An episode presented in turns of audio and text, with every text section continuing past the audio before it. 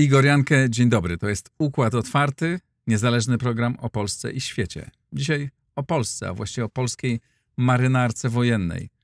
Czy my potrzebujemy w ogóle marynarki wojennej? A jeśli tak, to do czego? Spróbujemy o tym dzisiaj to, spróbujemy dzisiaj to wyjaśnić. Jak zawsze pozdrawiam wszystkich patronów. E, to dzięki wam ten program istnieje.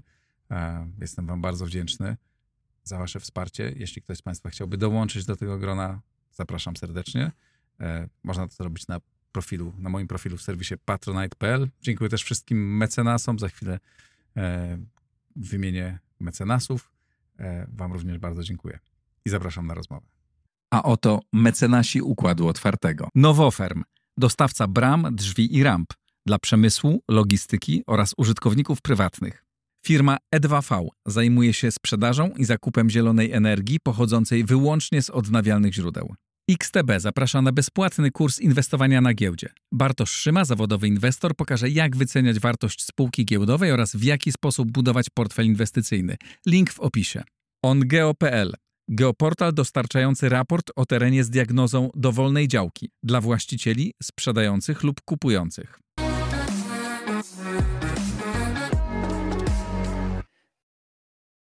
Mariusz Marszałkowski, redaktor naczelny portalu polon.pl. Dzień dobry. Dzień dobry, czołem. Potrzebujemy tej marynarki wojennej? No patrząc... Bo takie pytania pojawiały się kilka lat temu, to mówię, po co nam marynarka wojenna? A teraz można powiedzieć, no właśnie, po co? Przecież nawet to już jest jezioro natowskie, przed kim mamy się bronić. No tak, w debacie publicznej przez wiele lat pojawiały się takie, takie dyskusje, takie głosy o tym, e, była taka debata, po co w ogóle Polsce marynarka wojenna, do czego jest e, Polsce marynarka wojenna potrzebna, skoro właściwie Bałtyk to często tak nazywany był złośliwie, czy niefrasobliwie, jako sadzawka, jako jezioro, które które właściwie może być w każdej chwili pokryte albo zasięgiem rakiet z, z lądu, albo, albo siłami powietrznymi. Pojawiały się takie głosy, które mówiły o tym, że marynarka wojenna właściwie nam nie jest potrzebna, ponieważ e, mamy taki taką, taką konstelację polityczną, że właściwie to nie będzie wojny w Europie, więc też marynarka wojenna po to, żeby gdzieś tam wypływała czy wychodziła poza Bałtyk też nie jest potrzebna, no bo przecież mm, raczej Polacy, czy często w takim przeświadczeniu e, e, jesteśmy egocentryczni jako tacy, co przecież nie musimy wychylać się poza nasz, nasze podwórko. No i rzeczywiście e, ten pogląd, mam wrażenie, dominował też w sferach, e, nazwijmy to decyzyjnych, bo też jeżeli popatrzymy sobie na projekty modernizacji sił zbrojnych, to ta marynarka wojenna była na samym końcu. Zawsze praktycznie od kilkudziesięciu lat, od, odkąd właściwie e, skończył się Związek Sowiecki, nastała trzecia Rzeczpospolita, to marynarka wojenna właściwie jako jedyny rodzaj sił zbrojnych nie doczekał się takiego pełnego e, programu modernizacji na wzór na przykład zakupu F-16 dla sił powietrznych, czy, czy, czy Rosomaków dla wojsk lądowych i tak dalej, całego tego innego sprzętu. No bo to było dosyć takie, powód tego jest moim zdaniem zrozumiały, e, no bo trudno było nam sobie dzisiaj wyobrazić, że Westerplatte zostanie zaatakowane. Tak, jesteśmy w takim otoczeniu, gdzie tylko no, mam jednego wroga, mhm. ten wróg ma kawałeczek dostępu do, e, do tego. Może i tak psychologicznie, no to, to trudno to sobie e, wyobrazić. Nie? Tymczasem jest jedna sfera bardzo ważna i o tym e, napisał jeden z moich patronów, który przysłał mi kilka pytań do naszej rozmowy. Pekato, tak się podpisuje patron. Bardzo dziękuję za te pytania i zachęcam wszystkich innych patronów do, do przesyłania pytań, a Państwa, jeśli chcecie być patronem też zapraszam. E, PKO pisze tak. Planowana jest budowa morskich farm wiatrowych. To krytyczna infrastruktura, która będzie wymagała skutecznej obrony. Nie? Tych rzeczy dotyczących infrastruktury e, krytycznej, związanych z mhm. bezpieczeństwem energetycznym jest znacznie, jest znacznie więcej. Czy rzeczywiście one wymagają aż takiej ochrony? To znaczy, ja może bym jeszcze chwilę cofnął się do tego, dlaczego też tak wygląda stan polskiej marynarki wojennej, czy w ogóle stał, stan sił morskich e, Polski na Bałtyku, bo on jest głębszy, czy znacznie bardziej szer, szerszy niż tylko ta kwestia związana, o czym wspomniałeś na początku, czyli e, dotyczących tego małego skrawka lądu, który Rosja posiada, jeżeli chodzi o tutaj Królewiec, e, no ale pamiętajmy, że jest jeszcze Kronstadt i, i ta część od Petersburga, czyli, czyli ta, ta dalsza nam, ale nie mniej e, ważna z perspektywy funkcjonowania państwa rosyjskiego czy funkcjonowania mm, całego środowiska bezpieczeństwa na Tak. Bałtyku. E, w Polsce mm, społeczeństwo kojarzy Morze Bałtyckie raczej pejoratywnie. Znaczy, jakbyśmy nie powiedzieli i zobaczyli sobie, prześledzili, e, jakie mamy newsy czy informacje związane z Bałtykiem, to raczej one są nacechowane takimi negatywnymi treściami.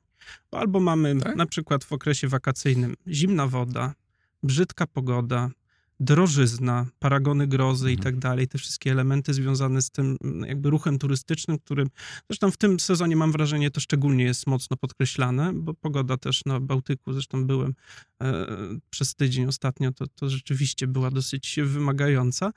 Więc rzeczywiście mm, jakby to jest pierwszy element, czyli Mhm. takiego społecznego zrozumienia Morza Bałtyckiego jako takiego akwenu, który no, turystycznie jest y, przynajmniej dla większości społeczeństwa dosyć mało atrakcyjny. Są tacy, ja na przykład się zaliczam do nich, że lubię na przykład Bałtyk w okresie sztormowym, czyli od Mhm. powiedzmy października do, do stycznia, gdzie rzeczywiście nikogo tam nie ma, jest, są super warunki do tego, żeby sobie posiedzieć, odpocząć, zebrać myśli, posłuchać szumu fal.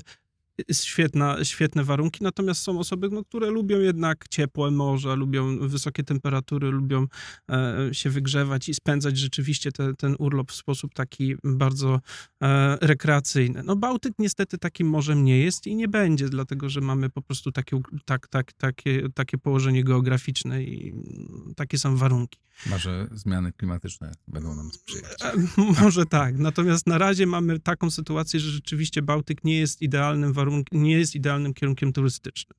Drugą kwestią jest też e, no, pewne zaszłości historyczne. Ja studiując na Akademii Marynarki Wojennej, to mieliśmy e, dzisiejszy rektor, e, ad, kontradmirał Tomasz Szubrych, wtedy jeszcze komandor i, prodziekan Wydziału Dowodzenia Operacji Morskich.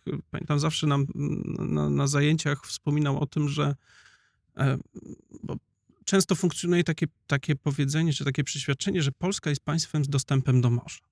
No to myślę, że każdy z nas się z tym spotka. No jest. Tylko nie do końca. Polska jest w nomenklaturze takiej, jak patrzymy na przykład na inne państwa, pa- Polska jest państwem morskim. Z dostępem do morza byliśmy w okresie międzywojennym. Wtedy rzeczywiście długość tej, tej granicy morskiej, tego, tego, tej linii brzegowej była krótka, e, bardzo ograniczone możliwości handlowe, bardzo moż- ograniczone możliwości prezencji polskiej, czy bandery, czy polskich interesów na Bałtyku. No, praktycznie to było ograniczone. Gdańsk e, jako wolne miasto, kontrolowane przez trzecią Rzeszę głównie wtedy Tak, już. tak. No, każdy, każdy zna, wie jak wyglądały mapy, mapy II Rzeczpospolitej. Dzisiaj mamy tę, tą linię brzegową mm, znacznie dłuższą. I Mamy- słabo ją wykorzystujemy. Mamy trzy bardzo duże ośrodki portowe, bo mamy, jeżeli popatrzymy na przykład na zestawienie portów morskich na Bałtyku, to, to trzy polskie porty są w pierwszej dziesiątce. Gdańsk jest drugi, e, czwarte miejsce ma zespół portowy Szczecin-Świnoujście i dziewiąte miejsce ma Gdynia. No to naprawdę, jeżeli popatrzymy z perspektywy... Miałem na myśli flotę, nie? Tak, z perspektywy floty to za chwilę pewnie do tego dojdziemy. Mhm. Natomiast y, patrząc z perspektywy takiego zrozumienia społecznego, my społecznie nie jesteśmy, nie jesteśmy społeczeństwem, które jest otwarte, czy, czy nie, jest, nie patrzy na Bałtyk jako taki, e, takie miejsce mm, ważne. Nie jesteśmy społeczeństwem morskim, czyli dla nas e, ta, ten, ten dostęp do Bałtyku wciąż funkcjonuje przez pryzmat historii czyli operacji Peking między innymi, czyli wyprowadzenia trzech kontrtorpedowców do Wielkiej Brytanii przed wybuchem II wojny światowej. Też takiego mm, poczucia, że marynarka wojenna nieodpowiednio wykonała swoje obowiązki w czasie kampanii wrześniowej. Też się pojawiają takie głosy. Też no, takie małe zrozumienie tego, jak dzisiaj Bałtyk jest dla nas ważny z perspektywy gospodarczej. Po prostu ludzie widzą, patrzą na mapę, widzą to, że jesteśmy otoczeni przez sąsiadów, głównie z Unii Europejskiej i NATO, e, że mamy połączenia drogowe, kolejowe i tak dalej. Natomiast mało kto zwraca na to uwagę, że dzisiaj praktycznie Bałtyk to jest nasze okno gospodarcze na świat. To, co powiedziałeś w kontekście infrastruktury krytycznej, mm, która, która jest szalenie istotna. Bo mm, wspomniałeś o morskich farmach e, A to wiatrowych. których jeszcze nie ma, bo Które- ale są jeszcze, które już są. Dokładnie, które, które, które mają powstać dopiero za, za parę lat, a które mają znacznie wpływać na polski miks energetyczny, Mhm. bo to ma być w założeniu ponad 20% produkcji energii, czyli 20% produkcji energii za kilkanaście lat pochodzić ma właśnie z Bałtyku. No ale dzisiaj mamy e, terminal LN- LNG, który jest fundamentalnie ważny, jak, jak się okazał, już odgrywa e, rolę, tak? E, mamy naftoport, e, przez którą ropa wchodzi, który w- okazał się również bardzo ważny Tak, w bez, tym, w tym czasie. Bez naftoportu, bez gazoportu w Świnoujściu, bez naftoportu w Gdańsku, dzisiaj nasza energetyka praktycznie by nie funkcjonowała. Dlatego, że jeżeli popatrzymy na przykład na zaopatrzenie Polski w ropę naftową, to poza naftoportem sprowadzaliśmy ropę z kierunku, kierunku rosyjskiego poprzez ropociąg y, Przyjaźń. Ropociąg Przyjaźń od marca nie funkcjonuje. Rosjanie mm, zakręcili kurki, nie dostajemy ropy z e, Przyjaźni. Rozumiem, że Niemcy korzystali e, z tych naszych narzędzi. Tak. Niemcy, ma, może to jest mało tym znany kryzysie. fakt, mało znany fakt przez wielu, ale to dwie rafinerie niemieckie, Leuna i Szwed, y, które są położone przy granicy z Polską, są zaopatrywane dzisiaj w głównej mierze właśnie przez terminal naftowy w Gdańsku. I to się zmieniło w czasie wojny i, i to było naszą, jest naszą dużą siłą. Tak, zdecydowanie tak. To, to, to jest po pierwsze nasza siła z perspektywy gospodarczej, bo pamiętajmy, że te usługi są do, no, za to się płaci, tak? Za Tak. wejście do portu się płaci, za przeładunek te, tej, tej, tej ropy się płaci, za transport polskim systemem przesyłowym się płaci, więc po pierwsze to ma wymiar czysto ekonomiczny, a drugie to ma też wymiar polityczny, I oczywiście, bo możemy tym grać mocno. i myślę, że patrząc z perspektywy dyskusji, choćby o, o, o, o w- derusyfikacji, się mówi o derusyfikacji rafinerii Szwed, bo pamiętajmy, że ona formalnie należy w około 50% do rosyjskiego Rosnieftu i mówi się o tym, żeby, oczywiście ona teraz jest pod zarządem komisarycznym niemieckim, natomiast e, wcześniej, czy, czy, czy po, tym, po tym fakcie mówiło się również o e, zmianie właścicielskiej w tej rafinerii. Jedną z potencjalnych, z potencjalnych kierunków mówiło się również o Orlenie jako, jako, jako akcjonariuszu.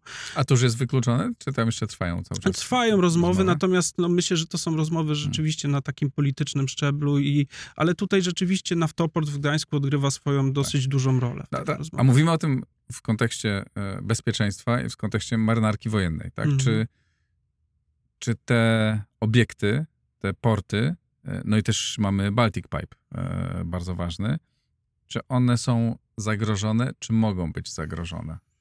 No, poza Baltic Pipe jeszcze mamy stary, znaczy stary 20-letni kabel podmorski ze Szwecją, Swepol Link, który też nas często ratuje w, w ostatnich latach, coraz częściej ratuje nas importem energii właśnie ze Szwecji. E, No ta infrastruktura krytyczna jest kluczowa. Dlatego, że jeszcze parę lat temu wydawało nam się, że rzeczywiście żyjemy w trochę innym środowisku bezpieczeństwa.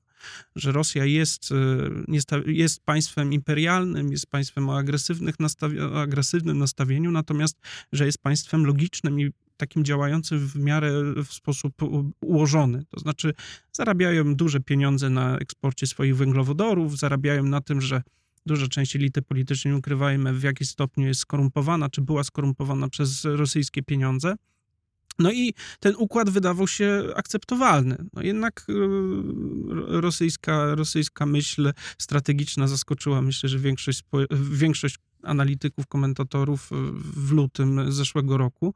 No i mamy całkiem inną sytuację. O ile wcześniej mówiliśmy o hipotetycznych jakichś pewnych problemach związanych na przykład z blokowaniem pewnych inwestycji, z blokowaniem e, pewnych, em, pewnych działań po polskiej stronie, na przykład infrastrukturalnych, to dzisiaj już musimy brać pod uwagę to, że Rosjanie będą działali w jakiś sposób agresywny z użyciem również siły militarnej. I to, że na- Bałtyku to może mieć miejsce, pokazały sabotaże we wrześniu 2022 roku na gazociągach e, Nord Stream. No, jeżeli dokonuje się sabotażu na tak dużej magistrali, to nie ma żadnego problemu, aby dokonać podobnego sabotażu, na przykład Baltic Pipe. A właśnie to jest, kiedy się przygotowałem do naszej rozmowy i myślałem o tym, to to mnie tak naprawdę się trochę przeraziłem, no bo dzisiaj trudno sobie, znaczy jesteśmy dosyć spokojni, że Rosja nas dzisiaj nie Mhm. zaatakuje militarnie, tak? Bo po pierwsze zajęta gdzie indziej, no liczymy na to, że przez najbliższe lata jak wojna na Ukrainie będzie się kończyć, my nakupujemy tych Heimarsów, e, Abramsów, Mhm. F-ów 35 i innych i zbudujemy tą silną armię, że też nie będą chcieli. No ale, i, ale teraz tego pewnie nie zrobią. Ale dlaczego mieliby nie wysadzić ktoś? Przecież nie wiadomo kto, to nie będzie atak e, bezpośredni, prawda?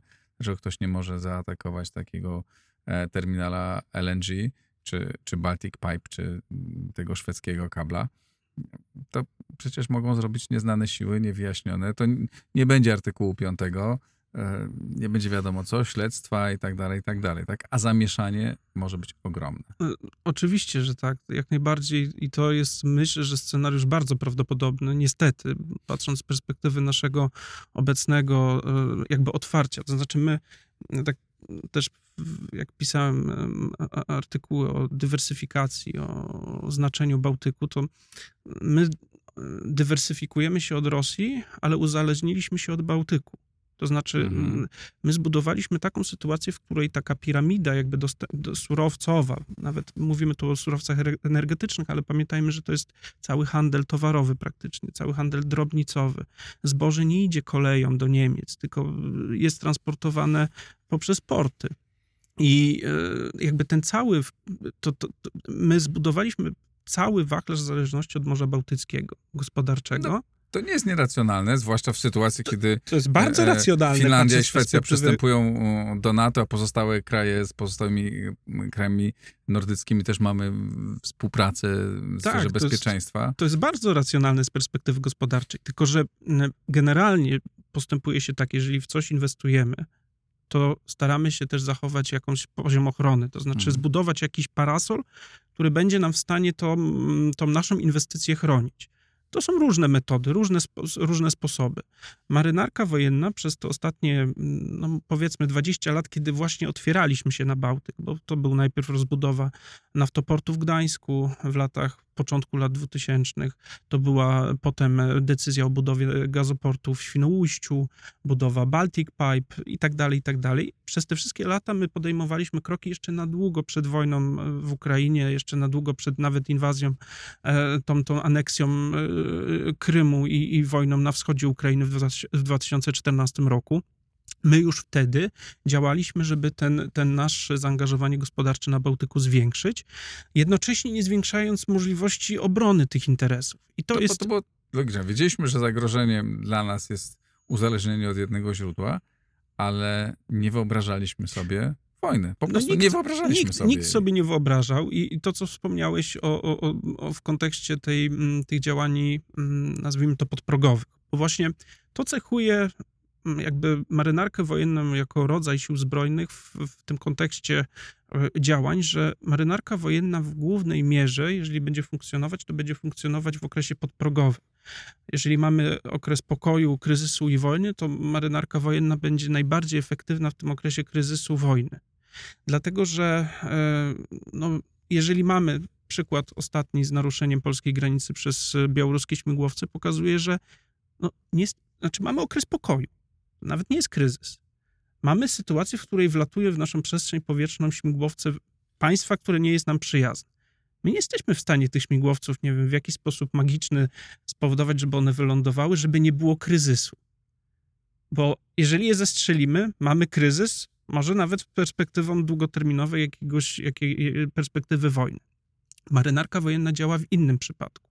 Marynarka wojenna działa w tym, w tym, w tym okresie, kiedy nie mamy jeszcze wojny, ale możemy użyć siły okrętowe do tego, żeby na przykład odblokować jakąś blokadę morską, którą ktoś na nas nałożył. My Co wiemy też, że blokady morskie już się zdarzają. Jak I to najbardziej. poważne. bardzo poważne. No, Ukraina właściwie dzisiaj nie może eksportować swojego zboża, mimo iż na, no, porty posiada, tak, no, są one atakowane, natomiast y, Ukraińcy ani nie mogą nic sprowadzać z morza, ani nie mogą nic eksportować przez Morze Czarne, bo Rosjanie zagrozili niszczeniem tych, nawet nie musieli powiedzmy fizycznie niszczyć, ale samo zagrożenie, czy taka, taka deklaracja powoduje, że wielu armatorów, ubezpieczycieli, a to jest niezbędne do ruchu morskiego, po prostu wycofuje te ubezpieczenia na ruchy statków właśnie idących w tamtym Mhm. kierunku. Więc jakby patrząc z perspektywy takiej e, gospodarczej, e, na morzu zablokowanie e, jakiegoś ruchu gospodarczego, czy, czy, czy dostaw surowców jest szalenie proste. Wystarczy y, przeprowadzić, y, wyłączyć jakiś obszar, y, ogłosić y, NOTMAR na przykład, czyli takie ogłoszenie blokady pewnego obszaru morskiego, na przykład na, na okres kilku tygodni, ponieważ będą prowadzone strzelania artyleryjskie, ćwiczenia. Rosjanie teraz aktualnie e, prowadzą właśnie duże ćwiczenia floty bałtyckiej na Bałtyku. E, Można, e, można na przykład o- ostrzegać przed jakimiś niebezpiecznymi obiektami, na przykład minami morskimi i tak dalej. One tam nie muszą być. One wystarczy, że jest ogłoszenie takie. Już armator nie wpłynie na taki obszar, ponieważ obawia się o, Tak. o, o to, czy ubezpieczyciel w razie jakiegoś przypadku, jakiegoś uszkodzenia pokryje koszty. Pamiętajmy, że, że jakby ta marynarka wojenna, ona, bo wiele pojawiało się takich głosów, że możemy wszystko załatwić z lądu, czy możemy załatwić samolotami. Czy Nie, dronami. Czy dronami. No drony, e, też historia Ukrainy, która aktywnie wykorzystuje drony na Morzu e, Czarnym, pokazuje, że one owszem mogą być e, w jakiś sposób absorbujące. Bo one rzeczywiście, siły rosyjskie czy, czy okręty rosyjskie muszą pilnować, muszą liczyć się z tym zagrożeniem. Natomiast dotychczas z tego już półtora rocznego konfliktu te drony nie wyrządziły praktycznie żadnej szkody rosyjskim okrętom na Morzu Czarnym. I to pokazuje, że I te okręty są. i one są, i one spełniają swoją rolę. Mhm. Spełniają swoją rolę w postaci atakowania Rosy- ukraińskich miast poprzez y, ostrzały y, rakietami manewrującymi, blokując szlaki żeglugowe, blokując y, na przykład prowadząc rozpoznanie radioelektroniczne, bo to też jest ważny element. Generalnie patrząc z perspektywy konfliktu na Ukrainie, pomimo już marynarka wojenna tam nie jest wykorzystywana przez stronę ukraińską, dlatego że ona po prostu no, była w jeszcze gorszym stanie niż polska marynarka wojenna. No, to też musimy mieć świadomość, że jakby Ukraińcy no, zbrojeniowo, czy, czy w tym czasie, mm, kiedy mogli, no, skupiali się na wojskach lądowych i w drobnym, w pewnym stopniu na siłach powietrznych, natomiast marynarka wojenna nie była tym, tym kierunkiem. Natomiast jeżeli popatrzymy dzisiaj, to y, głównie te dyplomatyczne wysiłki ukraińskie idą w kierunku tego, żeby odblokować Tak. handel na Morzu Czarnym. Wróćmy do tej y, naszej infrastruktury krytycznej. No bo ona jest, tak? I odgrywa bardzo ważną rolę, jeśli chodzi o bezpieczeństwo, jeśli chodzi o gospodarkę i, i politykę też. E, jak, czy wiemy, jak ona jest chroniona? Bo tak nie powiedziałeś tego, bo ja mam po, Chodzi podejrzenie, że nie za dużo możemy powiedzieć, nie dlatego, że nie wiemy, tylko że nie ma specjalnie o czym mówić. To znaczy, jeżeli mówimy o stanie marynarki wojennej, no to, on, to, to, to jest wręcz... Stanie marynarki wojennej w ogóle, e, jak jest chroniony Baltic Pipe? No Baltic Pipe przede wszystkim to jest... Znaczy Bo wcześniej... wcześniej nie myśleliśmy o tym, że trzeba tego chronić, tak? Dowiedzieliśmy się o tym, jak wybuchło Nord Stream 2. No tak, no to była, to była in, inwestycja, która zgodnie z prawem morza, zgodnie z konwencjami o prawie morza ONZ-owskimi, to jest inwestycja, która jest inwestycją cywilną i ona po prostu może sobie leżeć, może sobie funkcjonować. I tak de facto było mm, przez cały czas. Nie mieliśmy takiego zagrożenia, czy nie mieliśmy poczucia zagrożenia na tyle dużego, aby angażować jakieś siły i środki w ochronę tej instalacji, czy, czy w ogóle polskich, polskich i- instalacji na Bałtyku. No, chronić można w ten sposób, że trzeba przede wszystkim dozorować te, te, te instalacje, czyli sprawdzać co jakiś czas, czy tam nic, y, mm, nic nie zalęgło się, nic się nie pojawiło. Trzeba monitorować ruch statków, bo pamiętajmy, to nie jest Tak, czy to że... w ogóle, przepraszam, czy to w ogóle da się skutecznie kontrolować? Bo to co, co trzeba by cały czas kontrolować. No przecież taki wybuch może się zdarzyć, no wystarczy, mm, jak domyślam się, nie wiem, nie organizowałem takich akcji, ale paru wyobrażam sobie, wyobrażam sobie jak to głupia się sobie wyobraża, tak, że, no, że jak paru nurków podpłynie jakimś podwodnym e, sprzętem, coś tam przyczepi e, i, no i doprowadzi do To znaczy, katastrofy. to nie, to nie jest takie proste, znaczy można... W Warszawie też można podłożyć bombę, no ale jakby to w- bardziej trochę widać, tak? Pod morzem nie, nie widzimy. Na ile, to, na ile to, To jest znaczy- kontrolowane, czy to w ogóle da się kontrolować? Na świecie to się kontroluje. Da się kontrolować, szczególnie na takim akwenie jak jest Bałtyk. Jeżeli posiada się odpowiednie siły okrętowe, to jest się w stanie patrolować, kontrolować takie rzeczy. To znaczy, bo musimy zacząć, znaczy musimy trochę porzucić, bo my wciąż jeszcze jesteśmy w takim myśleniu pokojowym. Ale dobra, Znaczy, da jesteś- się, ale rozumiem, że z tego wynika, że nie do końca to kontrolujemy dzisiaj. bo nie mamy środków. Przez to, A, że. Przez to, przez, Mhm. to, że, przez to, że przez lata gdzieś tam te, te, te możliwości marynarki wojennej były ograniczane. No bo teraz możemy spojrzeć sobie fizycznie jakby na co, co posiadamy, co jest na No naszych... właśnie. I tu też kartach. pytanie, do kolejnego pytania od patrona. E, e, e, pozdrawiam patronów przy okazji, jak zawsze.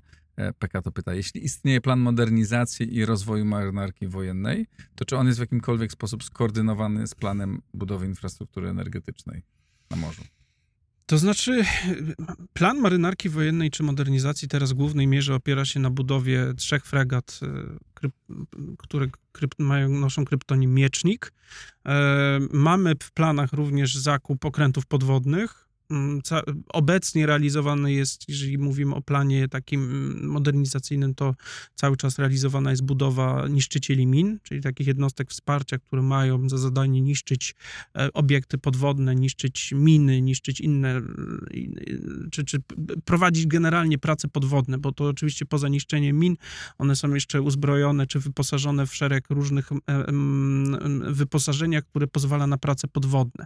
Czyli między innymi właśnie do monitorowania pracy, na przykład, czy, czy monitorowania e, gazociągów, czy, czy instalacji podwodnych. Właśnie temu, temu e, również te, to wyposażenie e, służy. Natomiast jeżeli mówimy o samej modernizacji marynarki wojennej, to pamiętajmy, no, prze, przez to, że te debaty trwały tyle lat, my nie bardzo wykształciliśmy takie myślenie strategiczne w kontekście tego, jak też marynarkę wojenną użyć, jak ją zastosować, jakie, jaką rolę dla niej znaleźć. Bo pojawiały się różne głosy no, mówiące o tym, że wszystko da się załatwić z lądu, wszystko można załatwić e, z, z powietrza. Nie, nie da się, dlatego że na przykład przykład Ukrainy też pokazuje, mm, że te ataki na przykład na, na, na porty w Odessie, czy w ogóle na południe Ukrainy, tych, tych, te fale e, rakiet, które lecą z nadmorza Czarnego, są szalenie trudne do zestrzelenia, do detekcji. Po prostu Ukraińcy mają największy problem właśnie z tymi atakami idącymi od strony morza. Dlatego, że nie posiadają sił, które byłyby w stanie na przykład zlikwidować to zagrożenie już w momencie, kiedy to jest, to te, te rakiety znajdują się nad wodą. E, W normalnych warunkach, to znaczy w takich państwach, które przygotowują się do tego rodzaju zagrożenia, marynarka wojenna pełni właśnie taką funkcję takiej ochrony, jeszcze zanim coś wleci nam w granicę z nadmorza. I to jest normalne. E, Marynarka wojenna pełni taką, tak, taki, tworzy taki kordon przed tą instalacją, przed tymi naszymi, naszymi obiektami. My dzisiaj praktycznie takiego kordonu nie posiadamy. To znaczy Rosjanie przez praktycznie przy okazji wszystkich ćwiczeń Zapad, jednym z głównych elementów ćwiczeń było na przykład startowanie bombowcami strategicznymi lotem nad Morzem Bałtyckim i wyrzucaniem rakiet czy zrzucaniem rakiet y, z nad y, Bałtyku. I te rakiety były dla nas skierowane. One były skierowane w naszą infrastrukturę na śródlądziu. My stawiając, czy broniąc się na granicy, czy powiedzmy, nawet kierując radary w stronę Kaliningra- Królewca czy Białorusi, no już jesteśmy od strony północnej bezbronni. I Rosjanie mają tego świadomość. Marynarka wojenna też, to jeżeli mówimy o samym sensie posiadania marynarki wojennej, ona powoduje jeszcze jedną ważną rzecz. Ona ma funkcję odstraszania. I nie w takim rozumieniu odstraszania, że ktoś się boi tam zaatakować. W pewnym sensie tak. Ale ona absorbuje środki, które wcześniej nie były planowane do wykorzystania. Bo jeżeli na przykład mamy fregaty, które są pełnią dyżur bojowy na Bałtyku, już plan na przykład y, startu bombowców strategicznych już nie będzie zrealizowany. Więc skoro nie będzie zrealizowany, trzeba wymyślić jakieś inne metody, żeby w ogóle wziąć pod uwagę, że te fregaty, które same w sobie mają ogromną moc, jeżeli chodzi o, o wyposażenie, jeżeli chodzi o moc uderzeniową, no to trzeba zaangażować odpowiednie środki, odpowiednie siły, które mogłyby w tym czasie być skierowane na innym odcinku, który na przykład z perspektywy wojsk lądowych byłby bardziej istotny.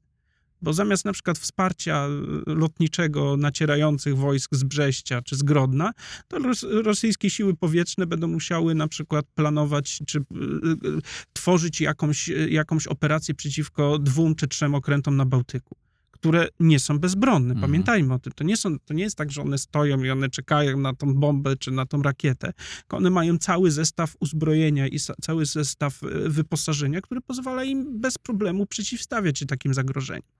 Więc patrząc z perspektywy zaangażowania, każdy przeciwnik czy każdy agresor przy rozsądny, myślę, że Rosjanie po wojnie na Ukrainie, po tej inwazji, e, w pewnym sensie staną się rozsądni, zaczną patrzeć na to, jakie są zagrożenia wynikające właśnie z, z zastosowanych środków obronnych i będą musieli, no, brać pod uwagę te, te, te nasze możliwości, e, czego teraz na przykład brać nie muszą pod uwagę.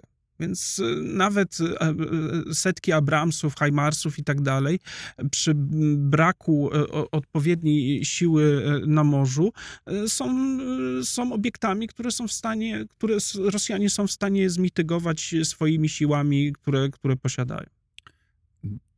To nie brzmi dobrze, co mówisz o stanie polskiej marynarki wojennej, ale z drugiej strony E, trochę mnie uspokaja, jak no, patrzę na mapę, nie? I na to, żeby, żeby Rosjanie tam wpłynęli, no to po drodze mają Finów e, i Szwedów, no i państwa bałtyckie, no ale one nie, nie mają mhm. zbyt dużej siły, jeśli jakąkolwiek.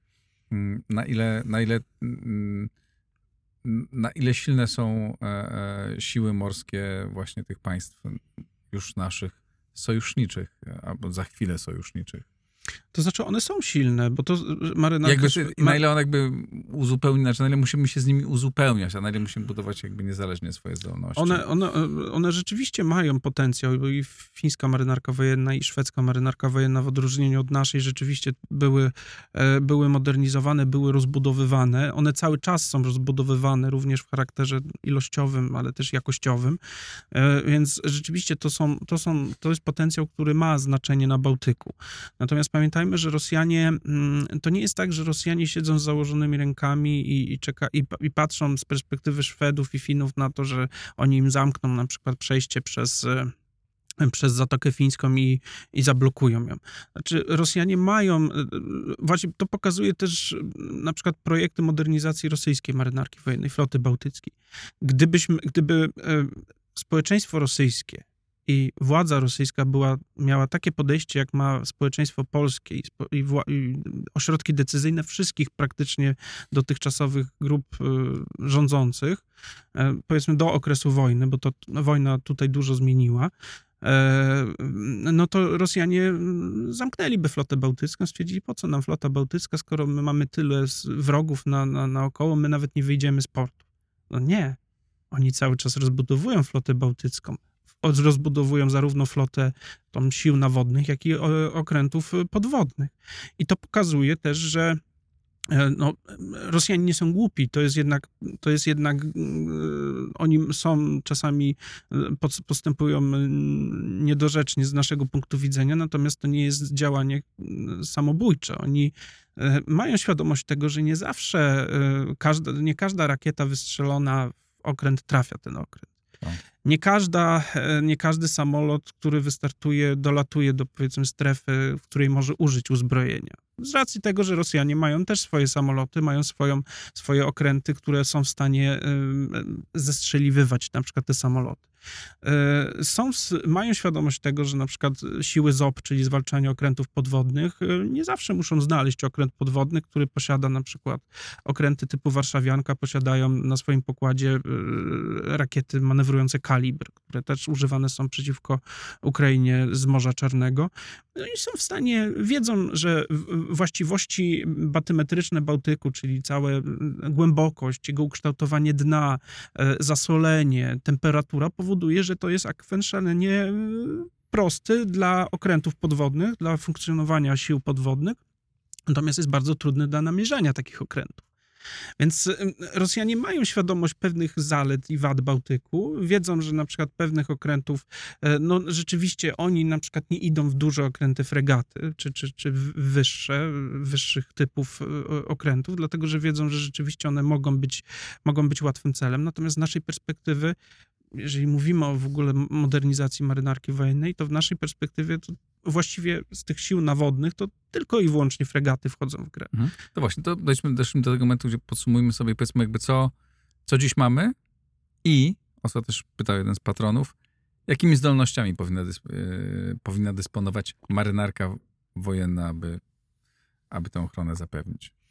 No przede wszystkim marynarka wojenna musi posiadać siły i środki, które będą w stanie w różnoraki sposób, znaczy bardzo uniwersalny, e, reagować na różnego rodzaju zagrożenia. I dla nas musimy zdefiniować sobie, jakie będą zagrożenia. Zagrożenie będzie na pewno próba blokady portów, próba, próba e, blokady ruchu e, morskiego do, do polskich portów w różny sposób. Czy to okrętami nawodnymi, czy to okrętami e, podwodnymi, jakieś uporczywe kontrole, jakieś e, właśnie ogłoszenia, ostrzeżenia przed na przykład ostrzała, ostrzałami i tak dalej, i tak.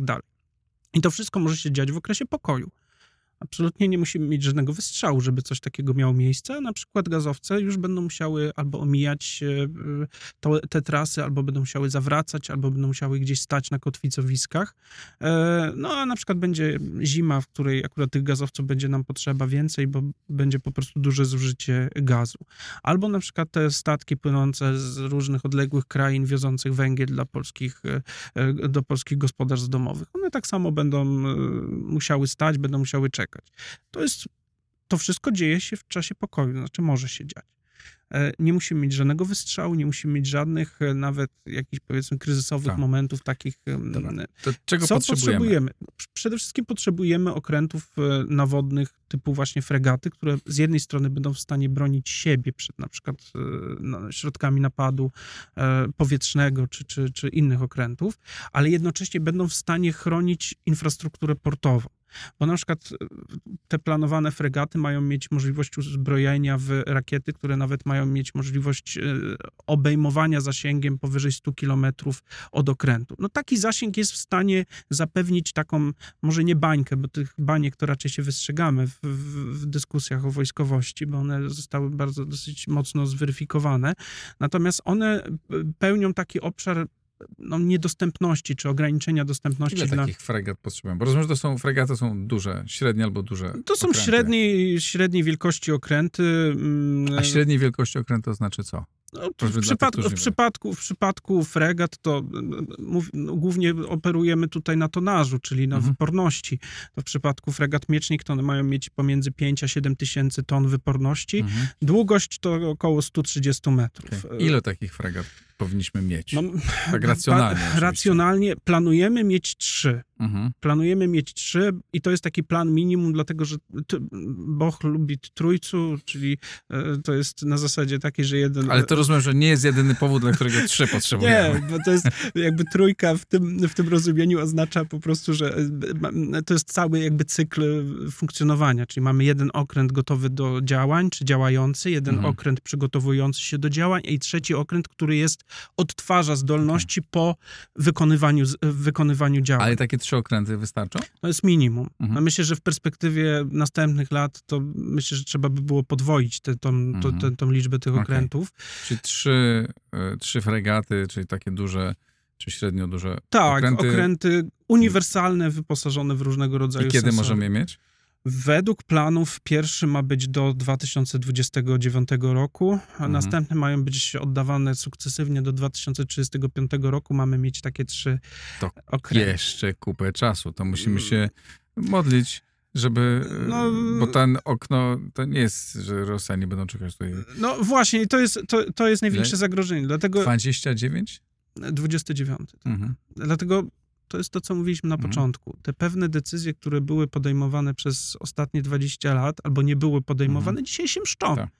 No nikt nie czeka, bo ile czołg możemy zamówić i on stosunkowo szybko do nas przyjedzie. Szybko jesteśmy w stanie obsłużyć, wyszkolić te czterech członków Mhm. załogi tego czołgu Tak. do celowania, ładowania, jeżdżenia nim. Mhm. To jest stosunkowo łatwo, co pokazują w lepszym bądź gorszym stopniu Ukraińcy na, na, na, na, na, na wschodzie. E, To o ile obsługa systemowych, systemów okrętowych, gdzie załoga liczy po 150 i więcej osób, no to to już jest większe e, wyzwanie. Samo szkolenie trwa, cykl szkolenia trwa e, kilka lat, nie mówiąc o wyszkoleniu samych e, oficerów. To znaczy najpierw szkolimy w akademiach, 5 lat studiów wojskowych i potem dopiero szkolimy na danym okręcie. Tak. Nie jest tak, że bierzemy mechanika który, czy piekarza, który dzisiaj, wczoraj piekł bułki, a jutro będzie obsługiwał na przykład system radarowy na okręcie. Nie da się tego zrobić. Jasne. I problem właśnie jakby z modernizacją marynarki wojennej jest taki, że dzisiaj my się budzimy z tym i zaczynamy myśleć o tym. Natomiast to jest cały ekosystem, który jest zbudowany wokół tego. I to jest niestety pewne zagrożenie. Okej. Poza nawodnymi okrętami również oczy, oczywiście musimy posiadać okręty podwodne, Mhm. Które będą w stanie e, po pierwsze łamać blokady ewentualne nieprzyjaciela czy tam naszego przeciwnika, ale także musimy wyjść trochę szerzej. No bo jeżeli popatrzymy na Bałtyk jako e, witalne morze dla polskiej gospodarki, ono wcale, on wcale, ten Bałtyk nie jest mniej witalny dla rosyjskiej gospodarki. Większość eksportów węglowodorów, ropy naftowej, e, czy produktów naftowych z Rosji na, e, odbywa się przez Morze Bałtyckie. Ilu takich, ile do tych e, okrętów, Okrętów podwodnych podwodnych powinniśmy mieć? też mówi się o planie po, pozyskania trzech takich okrętów. Czyli znowu mamy trójkę. Tylko mówię, no to z jednej strony tu też... A jakie terminy tu są?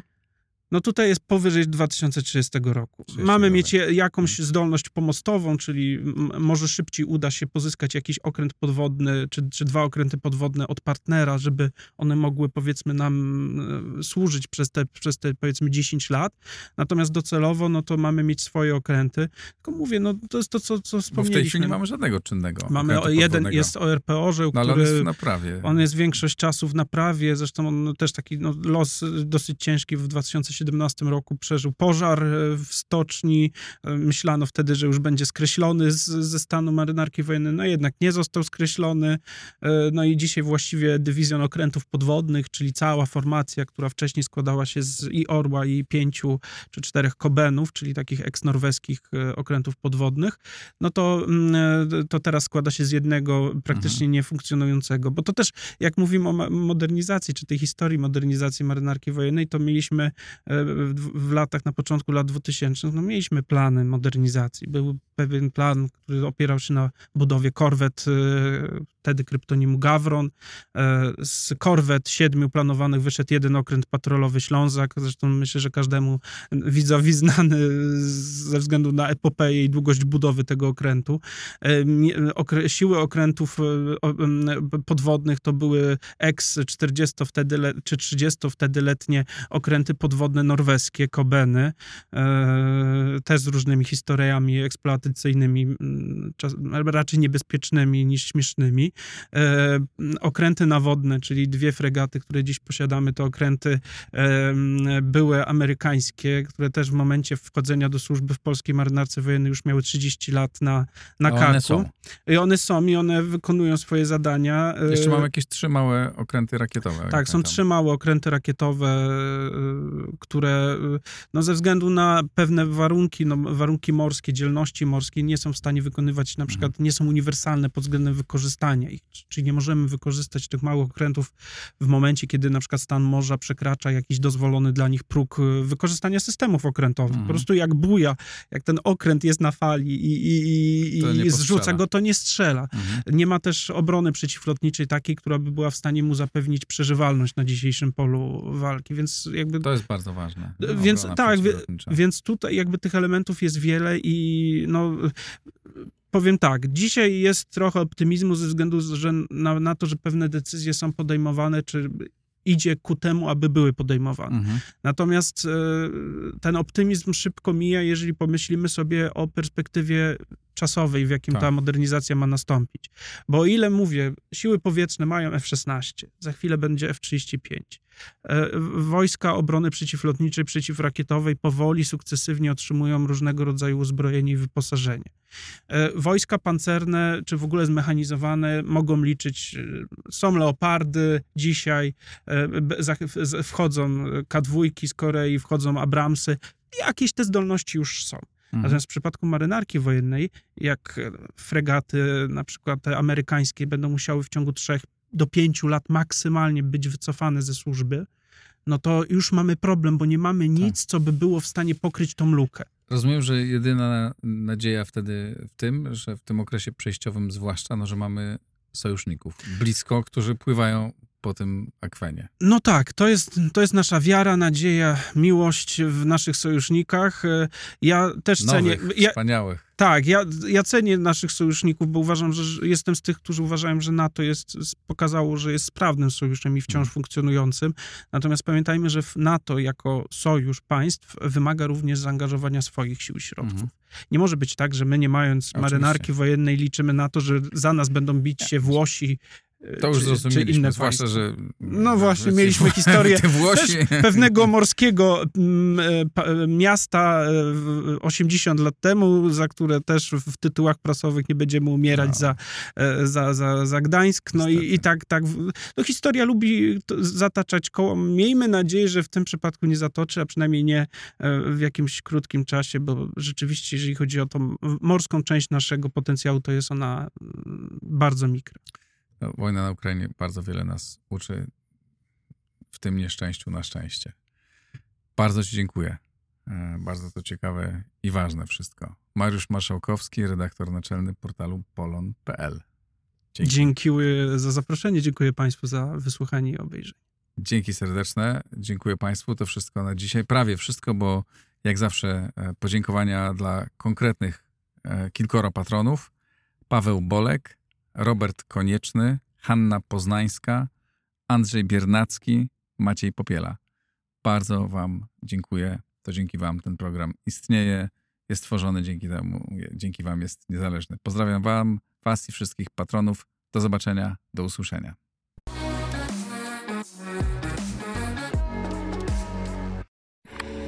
Nagraj to w blisko.